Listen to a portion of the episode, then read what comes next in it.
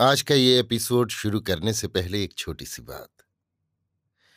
क्या आप भी अपना पॉडकास्ट बनाने की सोच रहे हैं? तो एंकर ट्राई कीजिए। ये पॉडकास्ट बनाने का सबसे आसान तरीका है। नंबर एक, ये फ्री है। नंबर दो, इसमें कई सारे ऐसे टूल्स हैं जो आपको अपने फ़ोन और कंप्यूटर पर रिकॉर्ड और एडिट करने की फैसिलिटी देते हैं। नंबर तीन आप अपने पॉडकास्ट को डिस्ट्रीब्यूट भी कर सकते हैं, जिससे इसे स्पॉटिफाई और दूसरे प्लेटफॉर्म पर सुना जा सके। तो डाउनलोड कीजिए फ्री एंकर ऐप या विज़िट कीजिए एंकर डॉट एफ़ पर अपना पॉडकास्ट स्टार्ट करने के लिए। ये तो थी एक छोटी सी जानकारी, और अब शुरू करते हैं एपिसोड का सिलसिला। तो आज के एपिसोड में लीजिए सुनिए फणीश्वरनाथ रेणु के लिखे उपन्यास। मैला आंचल का भाग बीस, मेरी यानी समीर गोस्वामी की आवाज़ में। कमली डॉक्टर को पत्र लिखती है। प्राणनाथ, तुम कल नहीं आए। क्यों नहीं आए? सुना कि रात में। कमली डॉक्टर को रोज पत्र लिखती है। लिखकर पाँच सात बार पढ़ती है, फिर फाड़ डालती है। उसकी अलमारी के एक कोने में फाड़ी हुई चिट्ठियों का ढेर लग गया है। पत्र लिखने और लिख कर पढ़ने के बाद उसको बड़ी शांति मिलती है। जी बड़ा हल्का मालूम होता है और नींद भी अच्छी आती है। सुना कि रात में तुम गेहूँ सांप से बाल बाल बच गए।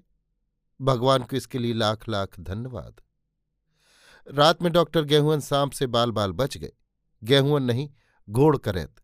गेहूँ और करैत का धोखला घोड़े से ज़्यादा तेज भाग सकता है।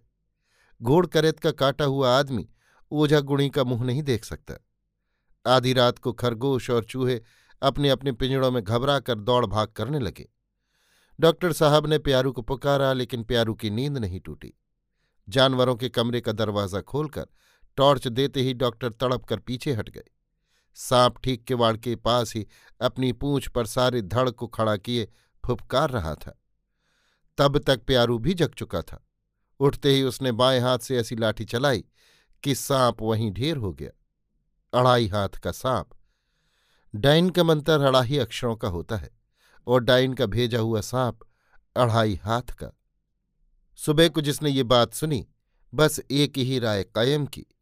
ये तो पहले से ही मालूम था। डॉक्टर बाबू को इतना समझाया बुझाया कि पार्वती की माँ से इतना हेलमेल नहीं बढ़ावे।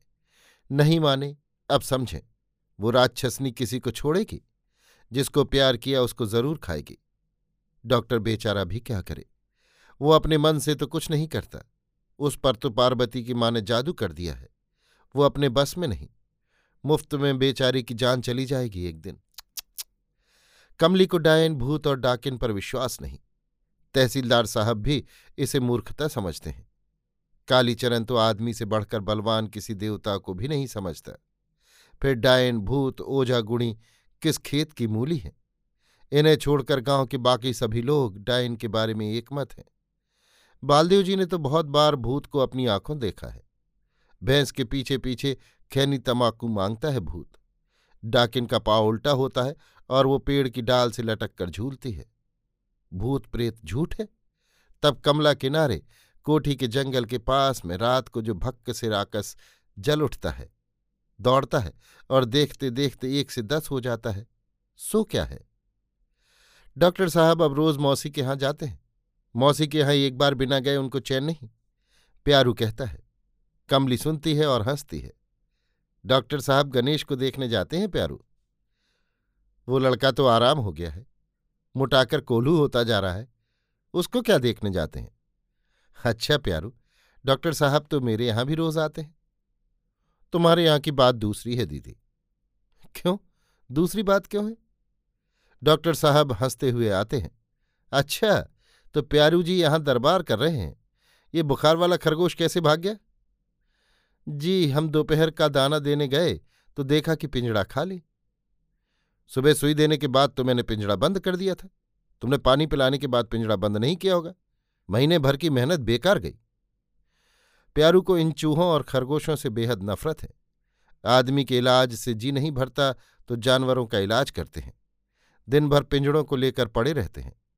बुखार देखते हैं, सुई देते हैं और खून लेते हैं, जब से ये जानवर आए हैं। डॉक्टर साहब को प्यारू से बात करने की भी छुट्टी नहीं मिलती। अब भांगड़ टोली के लोगों से कह रहे हैं दो तीन सियार के बच्चों की ज़रूरत है। उस दिन मदारी से बंदर मांग रहे थे। अजीब शौक है। प्यारू चुपचाप चला जाता है। माँ हंसती हुई आती है। डॉक्टर साहब, मैंने विषहरी माही को एक जोड़ी कबूतर और दूध लावा कबूला है। और मैंने भी विषहरी दवा के लिए लिख दिया है। विषहरी दवा? हाँ एंटीवेनम एक दवा है, सांप के काटे हुए का इलाज होता है। मैं एंटीवेनम से भी ज़्यादा प्रभावशाली और सस्ती दवा की खोज करना चाहता हूँ। सुनते हैं, रौतहट स्टेशन के पास सपेरों का टोला है। सांप पकड़वा कर रखना होगा। तब माठी के महादेव नहीं, असली महादेव हो जाइएगा। कमली व्यंग करना जानती है। डॉक्टर साहब हंस पड़ते हैं और माँ हँसी को रोकते हुए कमली को डांटती है। जो मुँह में आया बोल दिया, जरा भी लाज लिहाज नहीं, इसके बाप ने तो इसे और भी बतक्कड़ बना दिया है। तुम्हें आकर चुप बैठो तो जरा, मैं चाय बना लाऊं? तहसीलदार साहब कहाँ गए हैं? डॉक्टर पूछता है। कटिहार, सर्किल मैनेजर के कैंप में गए हैं। कमली जवाब देती है।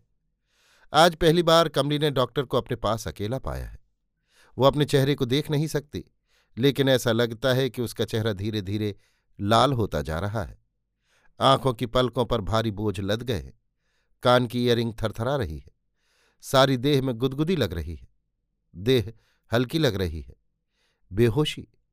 वो बेहोश होना नहीं चाहती। नहीं नहीं, डॉक्टर। कमला? जी। कमला, इधर देखो कमला। डॉक्टर, मुझे बचाओ। कमला, आँखें खोलो। कमला ने आँखें खोल दी। उसका सिर डॉक्टर की गोद में है। माँ हाथ में चम्मच लिए खड़ी है।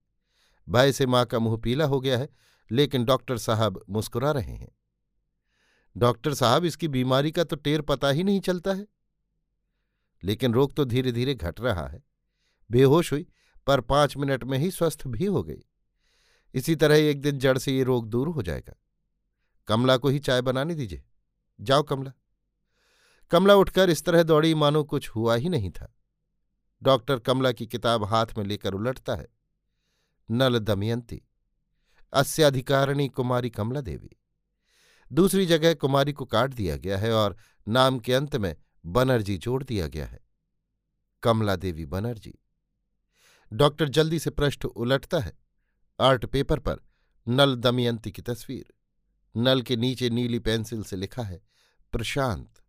और दमयंती के नीचे लाल पेंसिल से कमला। डॉक्टर के ललाट पर पसीने की छोटी छोटी बूंदें चमक उठती हैं। उसे याद आता है, एक बार ममता के साथ बांकीपुर स्टेशन से लौट रहा था। रिक्शा पर बैठने के समय एक भिखारी ने घेर लिया था। जुगल जोड़ी कायम रहे, सुहाग अचल रहे, माँ का बाल बच्चा बनल रहे।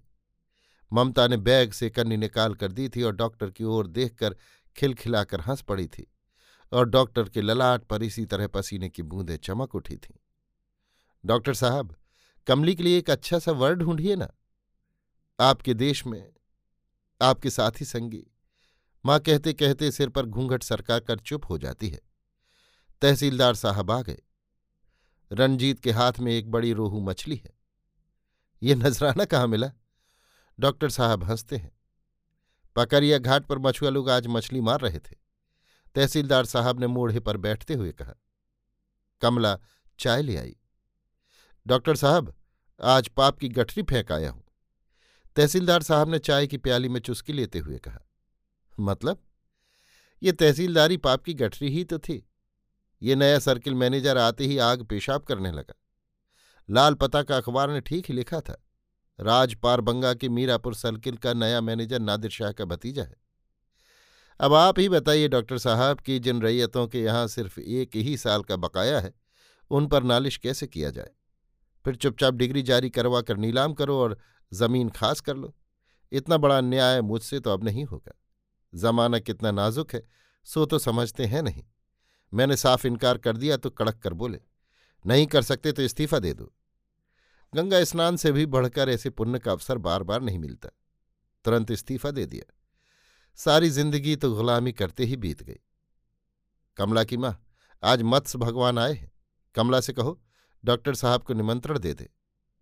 तहसीलदार साहब की रसिकता ने डॉक्टर को एक बार फिर नल दमयंती की याद दिला दी। कमला मुस्कुरा रही है। माँ कहती है, बगैर मिर्च मसाला की मछली कमली ही बना सकती है। डॉक्टर महसूस करता है कमला के निमंत्रण को अस्वीकार करने की हिम्मत उसमें नहीं। कमला बनर्जी, कमला की आँखें। चाँद बयरी भेल बादल, मछली बयरी महाजाल, तिरिया बयरी दुहलोचन। अभी आप सुन रहे थे फणीश्वरनाथ रेणु के लिखे उपन्यास, मैला आंचल का, भाग बीस, मेरी यानी समीर गोस्वामी की आवाज़ में।